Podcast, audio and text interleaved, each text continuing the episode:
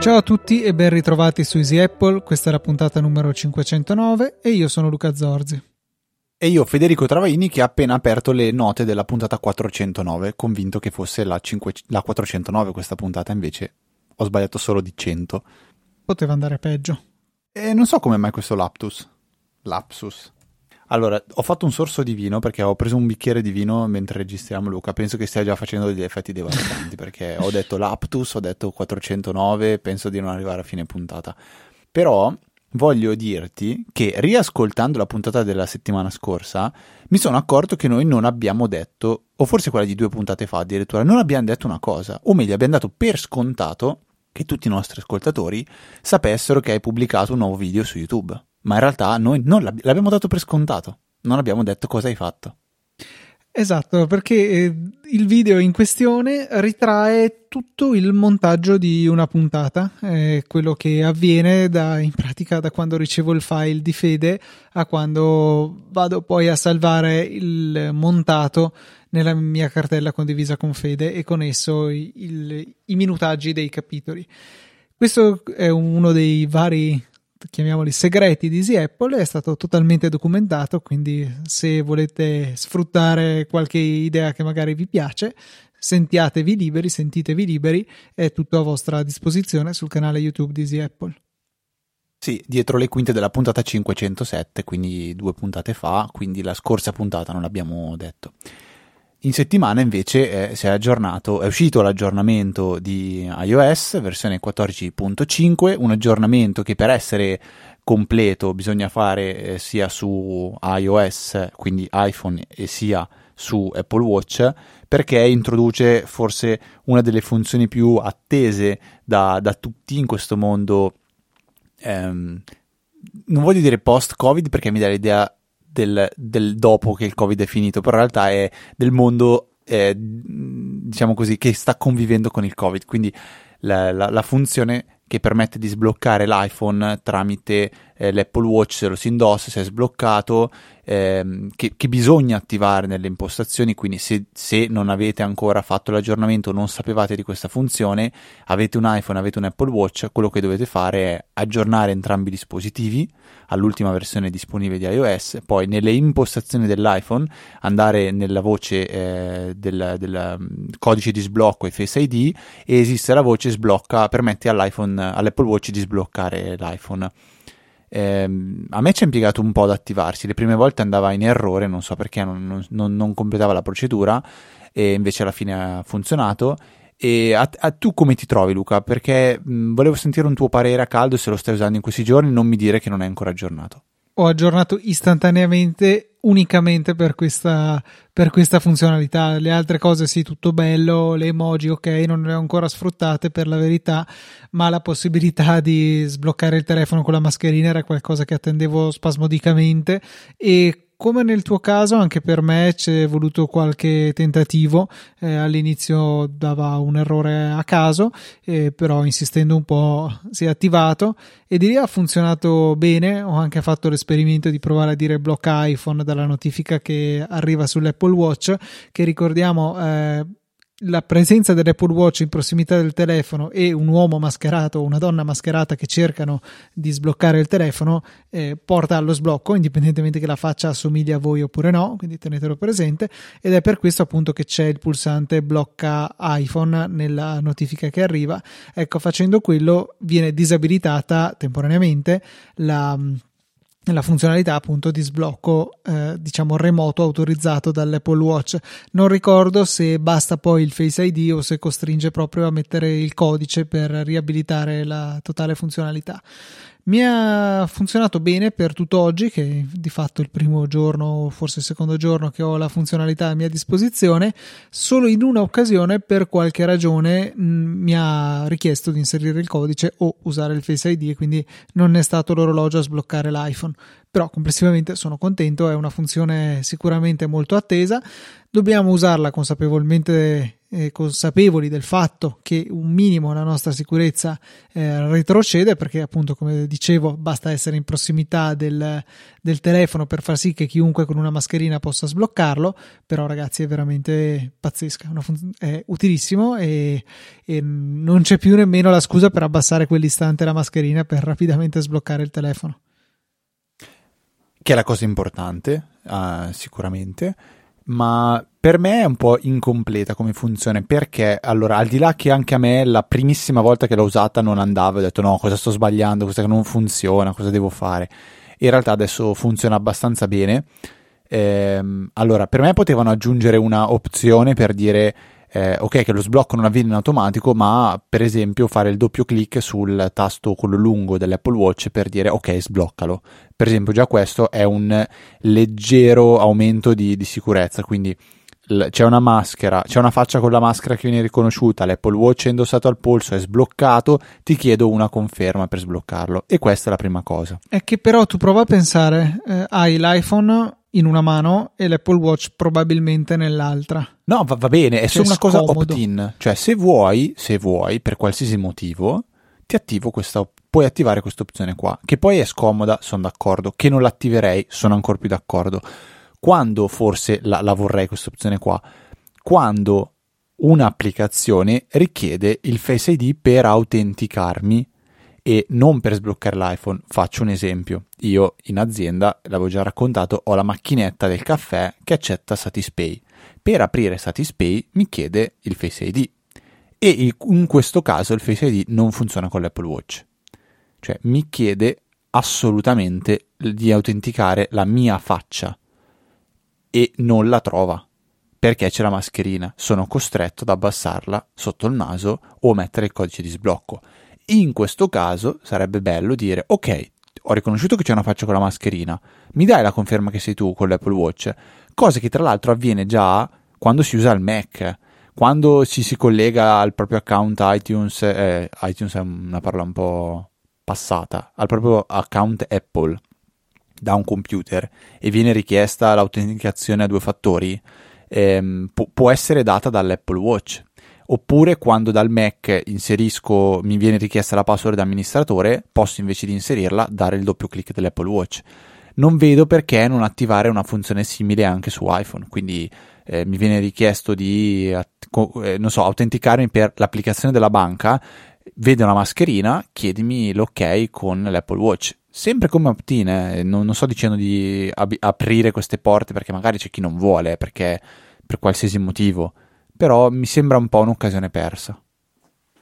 Ci sta, eh, però boh, mm, è molto più impattante lo sblocco del telefono. Poi per queste applicazioni, diciamo, ad alta sensibilità che richiedono dopo lo sblocco un'ulteriore conferma, eh, sono disposto a mantenere la, la scomodità precedente. Insomma, per me è veramente importante per quelle centinaia di interazioni più rapide e meno sensibili con il telefono che abbiamo costantemente, avere uno sblocco rapido. Sicuramente meglio questa che, che l'altra, ecco. Chiaro, se si potesse avere tutto sarebbe meglio, ma dovendo scegliere credo che sia stata fatta la scelta giusta. Poi ci sono tante altre funzioni in iOS 14.5 e c'è un uh, articolo, un post di Mac Rumors che tra l'altro vedo ora che è anche abbinato ad un video su YouTube che mostra tutte quante queste novità ben raccolte, facilmente sfogliabili in, in un articolo abbastanza conciso.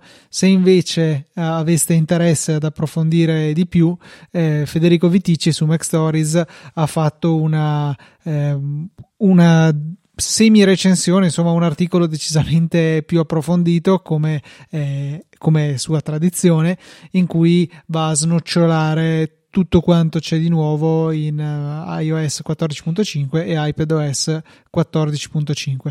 La scroll bar di Safari è molto piccola, quindi questo vi dà un'idea della lunghezza dell'articolo, però evidentemente è super approfondito e probabilmente non vi mancherà nulla dopo aver finito di leggere o perlomeno sfogliare questo articolo di Federico. Se invece volete qualche novità al volo, possiamo darvela anche noi. Per esempio, su Reddit ho visto che è possibile fare delle nuove eh, automazioni con eh, scorciatoie e una che eh, non ho ancora fatto, ma farò finita la puntata perché l'ho scoperta proprio questo pomeriggio.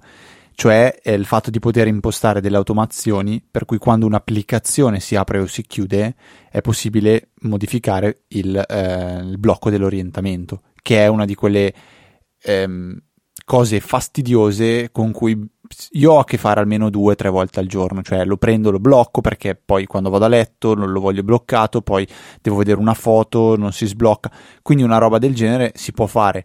Eh, poi sono abbastanza del parere che eh, dopo un po' magari troveremo anche i limiti di questo perché magari sono a letto, voglio che si comporti in un modo ma l'automazione fa tutt'altro, però diciamo eh, l'importante è sapere che c'è questa nuova funzionalità per poter smanettare un po' con, eh, con l'applicazione scorciatoie. Giurerei co- comandi eh, si chiama in realtà. Comandi, sì scusa, comandi, ok. E ne avevamo forse parlato quando erano uscite le prime beta di iOS 14.5. Questa era sicuramente una delle azioni più interessanti perché, appunto, è l'azione, la novità, il blocca schermo, blocca rotazione che ci è stato concesso da Apple con questo ultimo aggiornamento.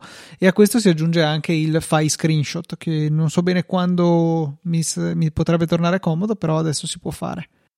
E sempre parlando di comandi, eh, ho trovato sempre su Reddit una, una, un comando, così già preimpostato che si può scaricare e importare, che è molto interessante. Non so quanto effettivamente, eh, non voglio dire legale perché mm, non, non, so se è la parola giusta, però così corretto. Ecco, si tratta di una, di una scorciatoia, di un comando che permette di, si chiama Instagram Download 2.0 permette di scaricare senza neanche aprire Safari direttamente con, eh, con eh, l'integrazione eh, qualsiasi storia o post pubblico o privato o video o reel. Eh, I reel sono quei videettini stupidi così. Quindi, diciamo, scaricare una foto privata, una storia privata, non so quanto sia corretto, diciamo, però questa automazione permette di farlo. Nelle note della puntata eh, diciamo così, lo mettiamo anche un po' a scopo didattico. Se uno vuole imparare cosa, come funzionano le scorciatoie o i comandi di iOS, lo può fare guardando questo, che è un esempio, eh, lo trovate su Routine Hub, tra l'altro linkato, dove viene mostrato anche proprio come è composto. E, niente, non so se può tornare utile, penso, spero di sì. Arrivano follow up dai nostri ascoltatori dalla puntata precedente e Samuele ci fa presente che ci siamo dimenticati di un piccolo dettaglio dell'iMac da 24 pollici e che a partire dal modello diciamo intermedio è inclusa una tastiera esterna Apple, sì, colorata, ok, tutto bello, ma col Touch ID, un qualche cosa che da molto tempo eh, si sperava che arrivasse perché è molto comodo eh, da utilizzare anche al Mac. Ci sono tante azioni che eh, richiedono il Touch ID o comunque sono facilitate dalla sua presenza, alcune delle quali sono eseguibili anche con l'Apple Watch, ma c'è anche chi ha un Mac e non ha un Apple Watch. Ecco, per queste persone viene molto comodo la possibilità di ricevere eh, il supporto al Touch ID direttamente sulla tastiera. Eh, supporto che peraltro è condiviso anche con tutti gli altri Mac con processore M1, quindi MacBook Air, Pro, eh, Mini e questo iMac adesso, eh, mentre per gli altri Mac funzioneranno solo come tastiere, non, non funziona il Touch ID. Eh, probabilmente c'è bisogno di qualcosa per farlo funzionare, eh, anche se però c'è da dire che queste tastiere, sia nella variante senza tastierino numerico, sia quella con il tastierino numerico, non sono ancora disponibili per l'acquisto separatamente dal nuovo iMac, quindi eventualmente in attesa che la rendano disponibile anche eh, come acquisto separato potete continuare a comprare e restituire iMac eh, ogni 15 giorni e poi lasciarli imballati, usare solo la tastiera. Va bene. Prima di continuare con le domande follow up, abbiamo un brevissimo sondaggio da fare a tutti i nostri ascoltatori, sempre in vista delle novità che ha presentato Apple di recente, ovvero la possibilità di avere dei contenuti premium tramite i podcast. E ovviamente lo immaginavate che sarebbe arrivata la domanda. E premesso e concesso che non abbiamo ancora assolutamente deciso che cosa vorremmo fare con questa novità, a me personalmente non è ancora stato attivato l'account. Eh, Neanche a me, ho eh, scritto premium. supporto Apple. Ok, visto che doveva passare qualche ora, ma è passata una settimana, eh, direi che qualcosa è andato storto. Il sondaggio vi fa una domanda molto semplice, ma a cui vi chiediamo di rispondere con la massima sincerità, cioè non rispondete per farci un favore della serie sì siete bravi, io mi iscriverei per supportare eh, Easy Apple e fare una sottoscrizione premium. Dovete dirlo se veramente eh, voi sareste disposti a farlo, come ha fatto già qualche ascoltatore tramite canali Twitter o mail o Telegram, la EasyChat.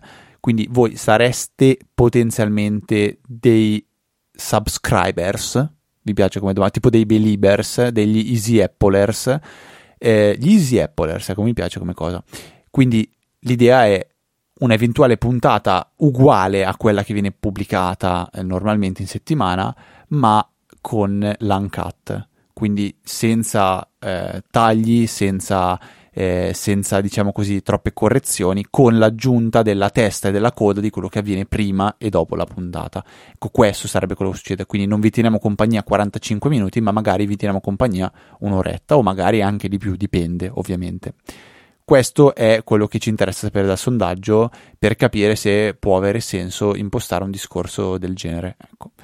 Detto questo, passiamo a un ulteriore follow up doveroso perché Edoardo, so- quello che ci ha presentato il suo sogno nerd da boomer, aveva tralasciato il fatto che eravamo un po' troppo giovani per aver visto lo screensaver sbarbati, in sbarbati diciamo eravamo più che sbarbati, eravamo proprio inesistenti all'epoca e quindi eh, ci rende un po' più edotti e ci segnala che After Dark era il più figo degli screensaver su OS Classic, ricco di moduli simpaticissimi e poi c'è un video che ci segnala dove possiamo andare a vederlo in azione.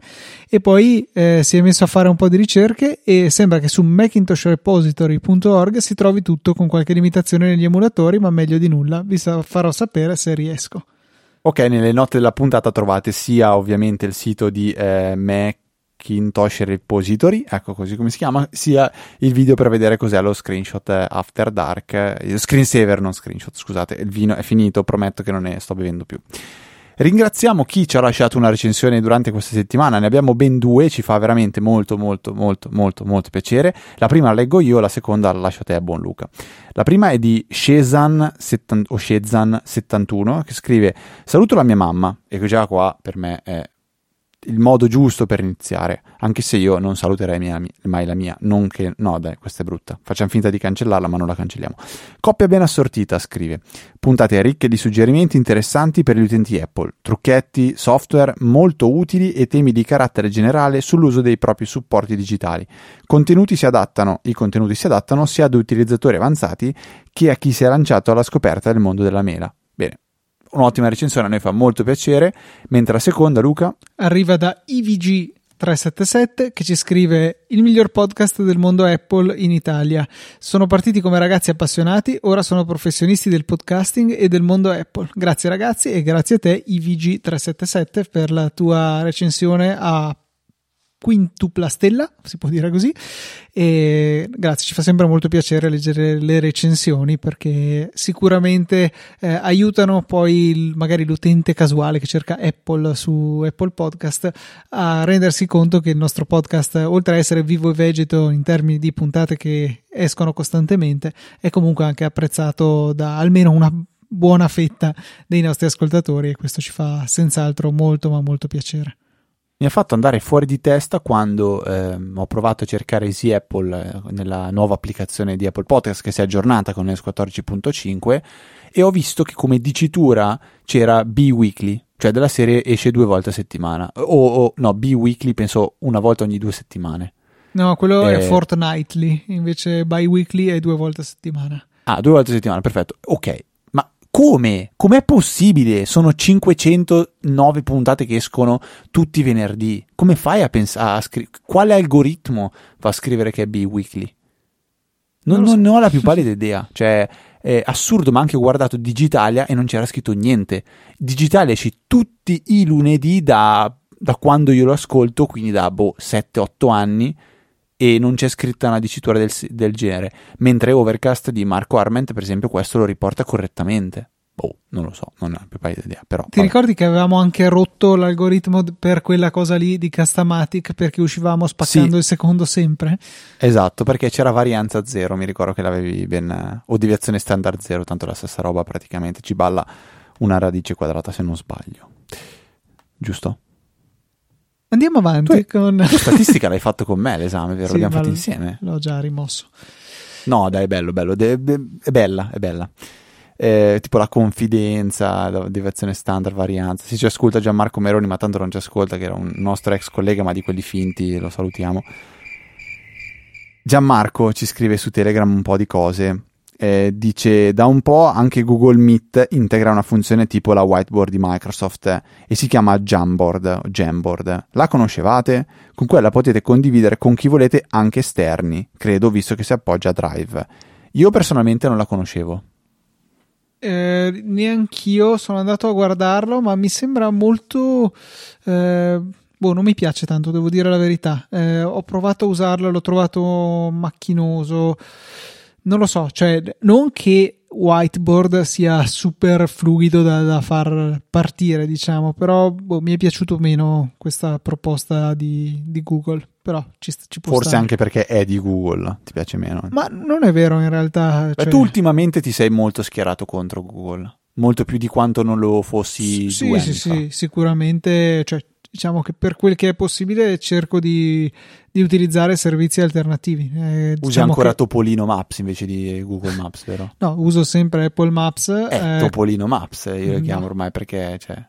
No, in realtà guarda che cioè, come navigazione secondo me non, non, gli manca niente. Dove peccano enormemente è nei punti di interesse. Se tu guarda, sai già la via, invece io non ho. Cioè, guarda, io ti dico, apro Google Maps e gli dico, qui c'è una pizzeria, faccio un esempio stupido, c'è una pizzeria vicino, si chiama Le Coccinelle.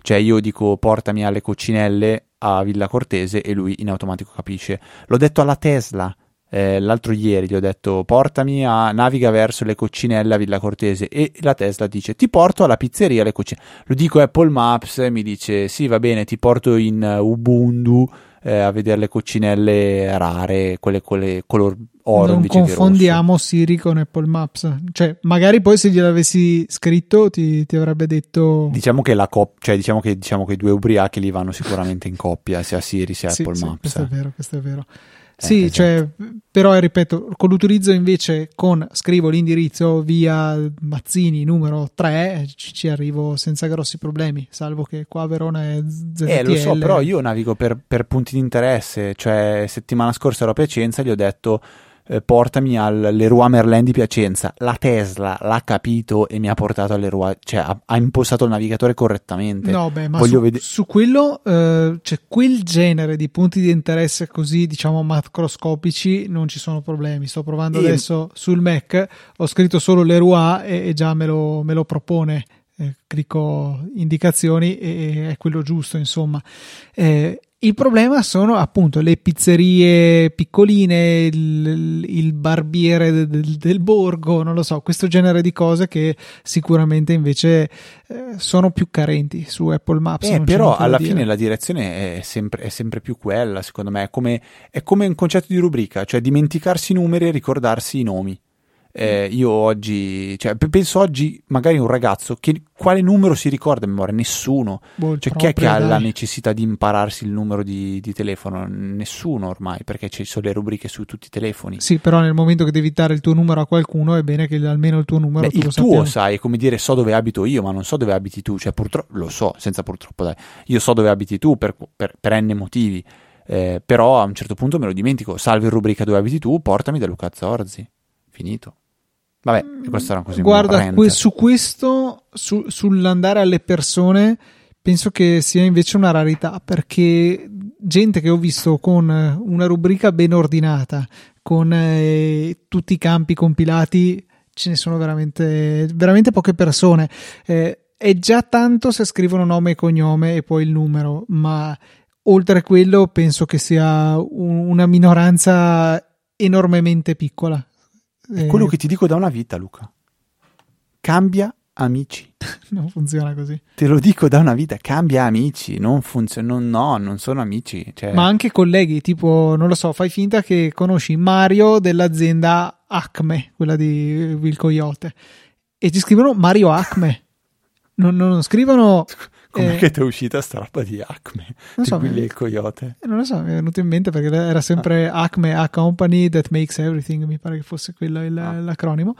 E, Mentre io invece mi scriverei Mario Rossi, eh, azienda, sotto azienda scrivo Acme, posizione mi scrivo, non so, Re del Mondo e, e poi mi metto magari anche l'indirizzo dell'azienda se ci voglio, cioè mi tengo dei contatti ben aggiornati, ben uh, definiti. Invece il 99,9% dei miei colleghi scrive Mario Acme. No, no, no, no, io no, mi spiace, cioè, vedi che un amico buono ce l'hai. No, infatti, cioè, mi rendo conto che tu sicuramente sarai così, ma non dubito che anche eh, Filippo Bigarella sia così eh, e un po' di altre persone che. Io conosco. sul Bigarella qualche dubbio ce l'ho. Eh. No, no, no. Sì, cioè, sì. Potremmo chiamarlo, ma, ma, anche no. No, che poi magari per l'NDA non vengono a prendere dirci. a casa. Non può neanche dire come salva i nomi in rubrica da quando lavora in Apple. Avrà Team Apple. Team Apple e non Team Cook. Vai, ti prego, chiamiamolo e chiediamogli se ce l'ha salvato come Team Cook o Team Apple. Sarebbe il miglior contenuto in 509 puntate da sempre. Invece, più che altro, c'è un tuo omonimo che dà dei suggerimenti intelligenti. Eh, ascoltiamo lui. No, as- aspetta, perché il buon Gianmarco aveva un altro punto dentro, dentro le, sue, le sue, diciamo così, mh, mm, follow up perché dice che in azienda utilizzano degli iPad eh, quando devono condividere la, la, eh, la cavagna, la lavagna. E, mm, uno presenta e gli altri guardano e stop. È super semplice, si collega l'iPad al Mac con QuickTime si avvia una condivisione di schermo di quest'ultimo senza far partire la registrazione e poi da Mitto simili si condivide la finestra. È già una cosa un po', secondo me, dovete fare due o tre passaggi. È vero che è semplicissimo, sicuramente per tutti noi è semplicissimo, però sono due o tre passaggi. Io personalmente questa, questa cosa non l'ho quasi mai fatta eh, in azienda perché questa necessità non, non, non, non, l'ho mai sentita se non magari durante una con- conversazione e allora a quel punto sì, si può usare eh, whiteboard per esempio come, come diceva Luca qualche puntata fa. Non so voi Luca cosa usate di simile, sempre whiteboard immagino, sì, anche ten... per le conferenze. Sì, sì, sì, sì. Mentre il mio omonimo che dice cose intelligenti? Il tuo omonimo che dice cose intelligenti suggerisce, qualora ci sia necessità di ritagliare un'immagine con forme particolari, a te serviva quella tonda se non sbaglio tempo sì. qualche puntata fa, e dice se hai PowerPoint puoi usare anche direttamente quello e ci allega no. anche un video su YouTube. A me fa male proprio il cuore sentire delle cose del genere. Cioè, no, è vero che funziona, non mi ricordo chi altro mi aveva detto di recente, sì, no, questa immagine qua l'ho aperta in PowerPoint, l'ho sistemata e te l'ho rimandata. A me fa male il cuore, come dire, sì, dovevo accorciare un file audio, ho usato Pixelmator. No, cioè, no, Pixelmator è per le immagini. PowerPoint è usato per fare i editing di immagini, a me, a me fa male. Poi funziona, siamo d'accordo, devo improvvisare, mi arrangio, anzi, grazie al consiglio di Federico perché nel, nel, nel momento in cui sono magari incasinato oppure devo fare una roba in extremis, qualsiasi cosa passa al convento è, è, è, è oro che cola, quindi eh, la uso. Ehm, come tip, come consiglio estremo ci sta. Forse, forse mi, mi, mi, tiro la zappa sui piedi e dico meglio usare PowerPoint che caricare l'immagine su dei server russi come ho fatto io senza rendermene conto. Eh, però dai, ho provato a usare GIMP, Luca, mh, mm, mi sono stac- strappato gli occhi non è bellissimo, però è piuttosto potente. No, non riesco a usarlo.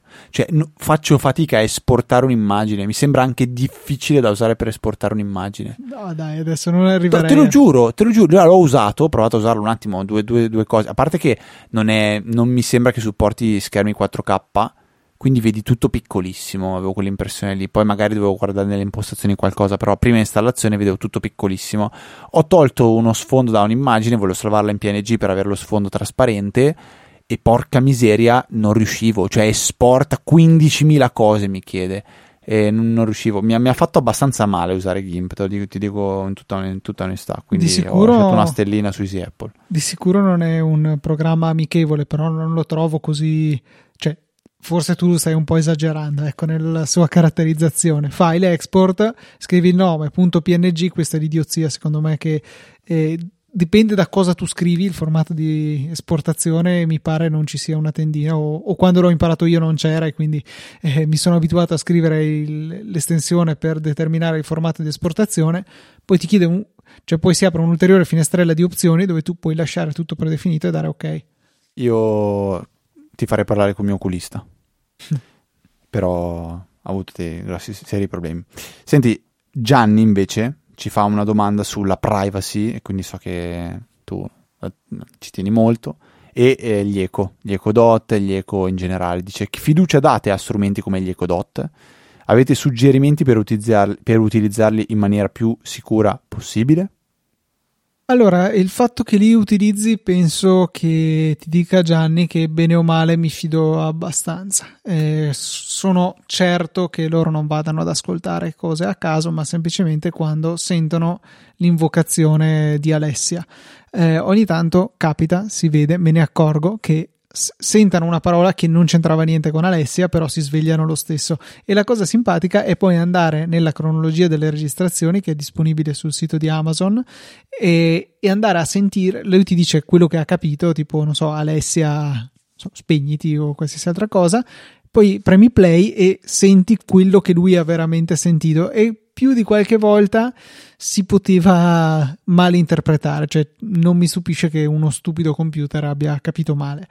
Eh, però ecco, tolte queste invocazioni accidentali, eh, sì, ok, Alessia può farsi un'idea di quando io sono a casa, può farsi un'idea di quante volte accendo o spengo la luce del corridoio, può farsi un'idea delle domande che gli faccio, di, ad esempio spesso chiedo questo o quello, quanti anni ha, che film ha fatto, cose di questo genere, e oppure non so di convertire unità di misura mettermi promemoria ecco anche dai promemoria può ricavare un po' di dati. E basta. Ah sì che musica ascolto e poi mi faccio dire le notizie. Tra l'altro sono, mi sono uh, sciroppato un po' di diversi fornitori di notizie che sono disponibili sull'Eco, uh, Sky, il Corriere, la Repubblica e sono giunto alla conclusione che per ora quello che mi piace di più è quello della Repubblica perché eh, quello di Sky è troppo corto, cioè durerà 30 secondi e quindi non riesci veramente a farti un'idea di cosa è successo oggi.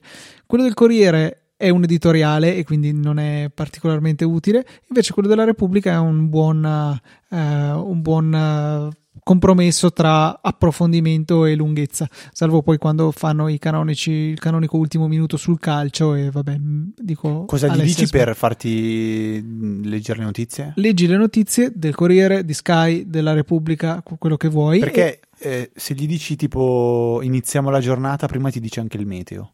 Là è una cosa che puoi definire tu, che cosa vuoi che faccia. Io tra le mie fonti di notizie adesso ho messo la Repubblica e poi il meteo, così quando dico leggi le notizie, mi, prima mi eh, fa partire diciamo la registrazione della Repubblica che poi alla fine è il giornale radio di Radio Capital, eh, però rimarchiato, tanto sono tutti parte dello stesso gruppo editoriale e, e, poi mi legge le previsioni del tempo. Tra l'altro è interessante perché generalmente faccio questa operazione in doccia la sera e quindi mi dice le previsioni del tempo di oggi che sono di discutibile Abbastanza utilità. Inutili. No, ma è la mattina quando fai colazione. La no, stai già ascoltando i podcast. Generalmente sì. Eh, quindi, quindi, ecco, non ascolto. Beh, dai, come si fa a cambiare la fonte di notizie di default? Nella impostazione dell'app Alessia c'è da qualche parte anche quella cosa lì. Adesso non ricordo la voce di menu nello specifico e non ho l'iPhone sotto mano per eh, verificare. Okay, Com- però si può fare. Comunque sì, ecco, tutto ciò per dire che bene o male mi fido abbastanza e mi rendo conto che sto facendo una concessione, sto pur sempre dando ad Amazon un po' di dati che aggregati possono servirgli a qualcosa eh, quanto a suggerimenti per utilizzarli in maniera più sicura possibile, io in generale apprezzo molto il mettere tutti gli IoT cosi, dove la S in IoT sta per sicurezza, in, uh, in, una loro rete separata. Se il vostro router consente di creare una rete ospiti, quello è un ottimo sistema. Sbattete tutti i vostri dispositivi smart su quella rete là e saranno almeno separati dalla vostra uh, rete principale. Quindi, se per dire i DOT eh, decidessero di scandagliare la mia rete per scoprire cosa c'è su quella rete, beh, non troverebbero veramente la mia rete principale, quindi non vedrebbero il mio Mac, non vedrebbero il mio iPhone o altre cose di questo genere che potrebbero risultare per loro interessanti, ma vedrebbero solamente i loro colleghi Shelly, i loro altri Eco, eccetera. Ok, sì, comunque stavo provando dalle impostazioni di, di, di Alexa anche da browser per sistemare tutto. Io ho visto che c'è una possibilità di ordinare le, le, news, però bisogna prima aggiungerle. Io adesso soltanto Sky TG24 e le previsioni del tempo di Amazon Alexa e penso che aggiungendo altre skill è possibile poi eh, farle comparire qua dentro. Le, le, vengono chiamate flash briefing, quindi notizie brevi, qualcosa del genere. È possibile dare un ordine e dire quali mi interessano, quali non mi interessa avere. Abbiamo un'ultima domanda, se non sbaglio, sì, che è interessante, però purtroppo diciamo così un po' dura da digerire, perché Luca ci dice eh, che ha un MacBook con l'M1 e sta cercando di automappare al login le cartelle condivise della NAS che ha una NAS della Synology. Dice il problema è che ogni 2x3 riscontro delle disconnessioni senza nessun motivo anche mentre esegue il backup con Time Machine. Per facilitare la connessione e la mappatura, mi sono creato un programma che avvio in automatico in elementi di login. Tramite Autometer ho impostato la funzione ottieni server specificati e cerco la condivisione con Samba sulla NAS, eccetera, eccetera. In cascata riporto il volume condiviso nella NAS a login in rete casalinga mi appare random il messaggio, si è verificato un problema con la mia NAS.local, quindi si disconnesse, disconnette.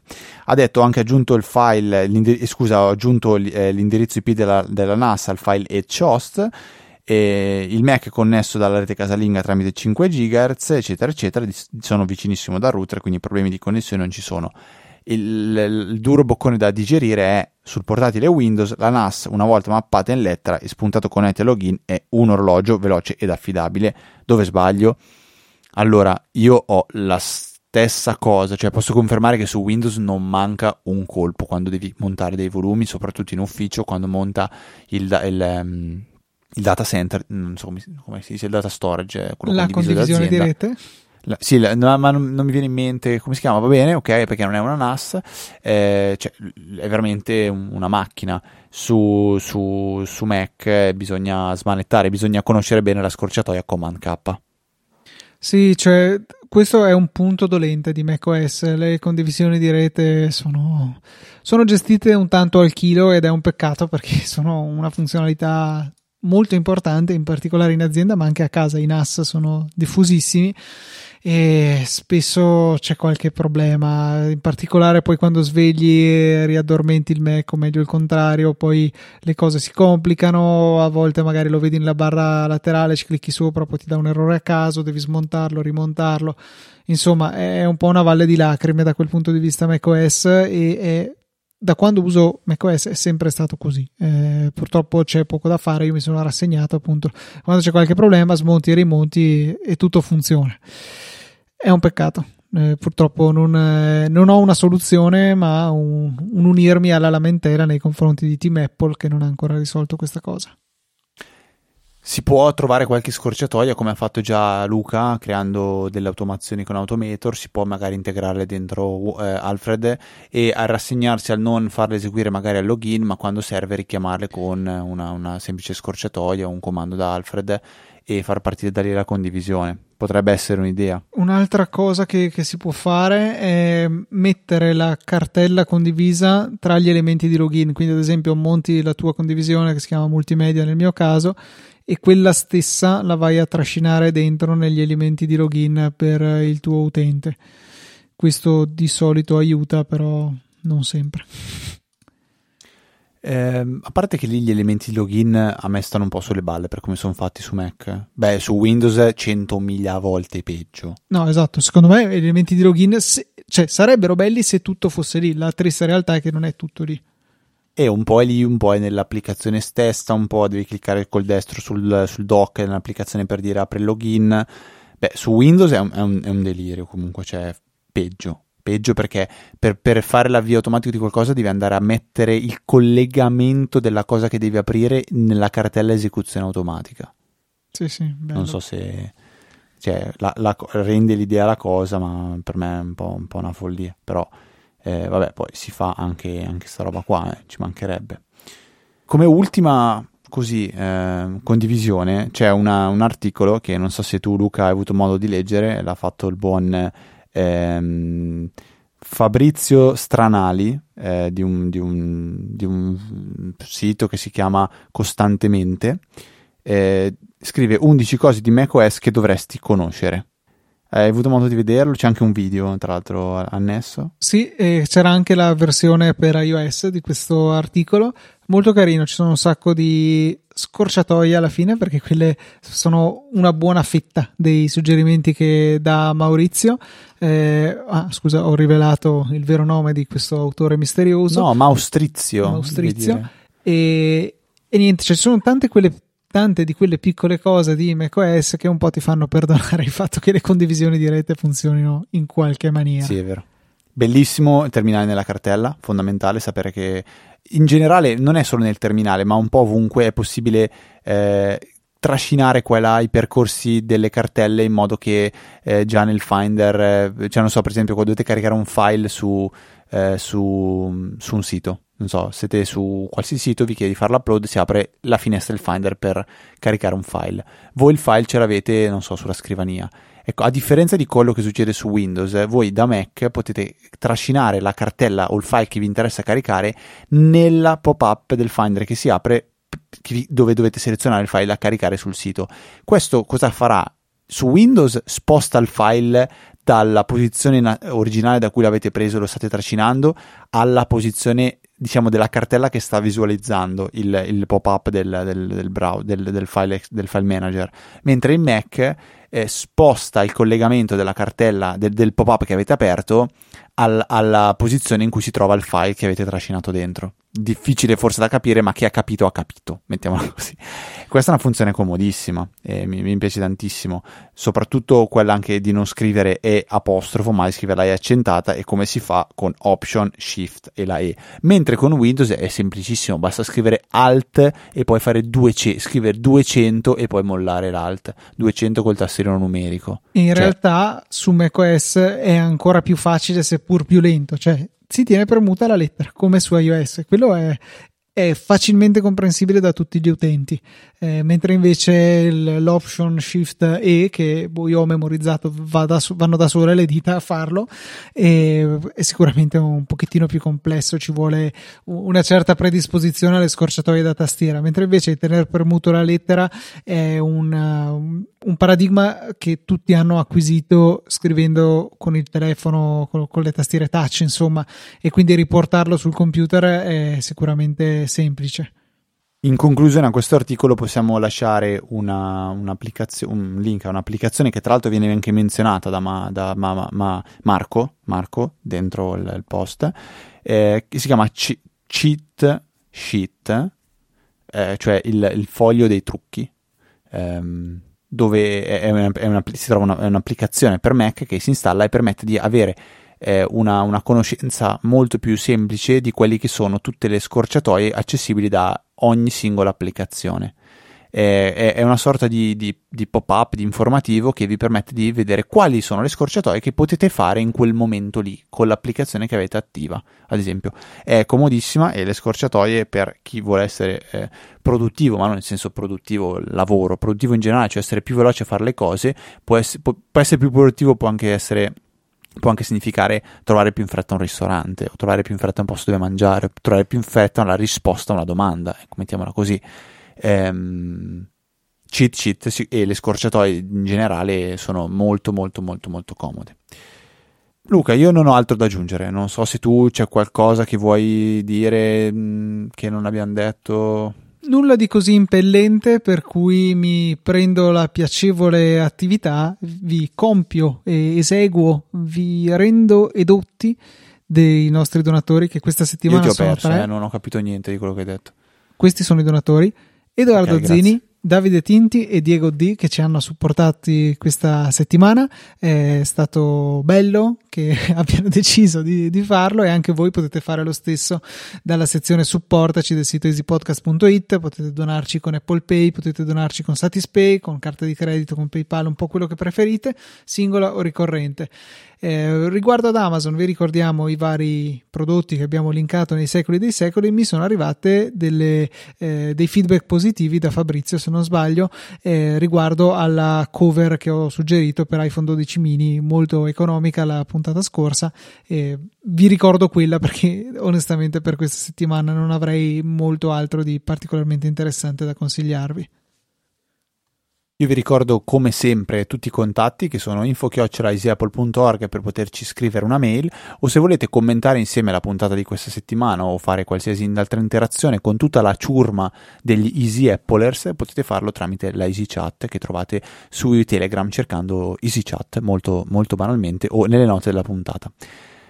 Se volete contattare o stare in contatto con me e Luca e seguirci sui nostri account privati su Twitter, ci trovate su eh, cercando ftrava e lucatnt. Ma tutti questi link sono anche sul nostro sito che è easyapple.org.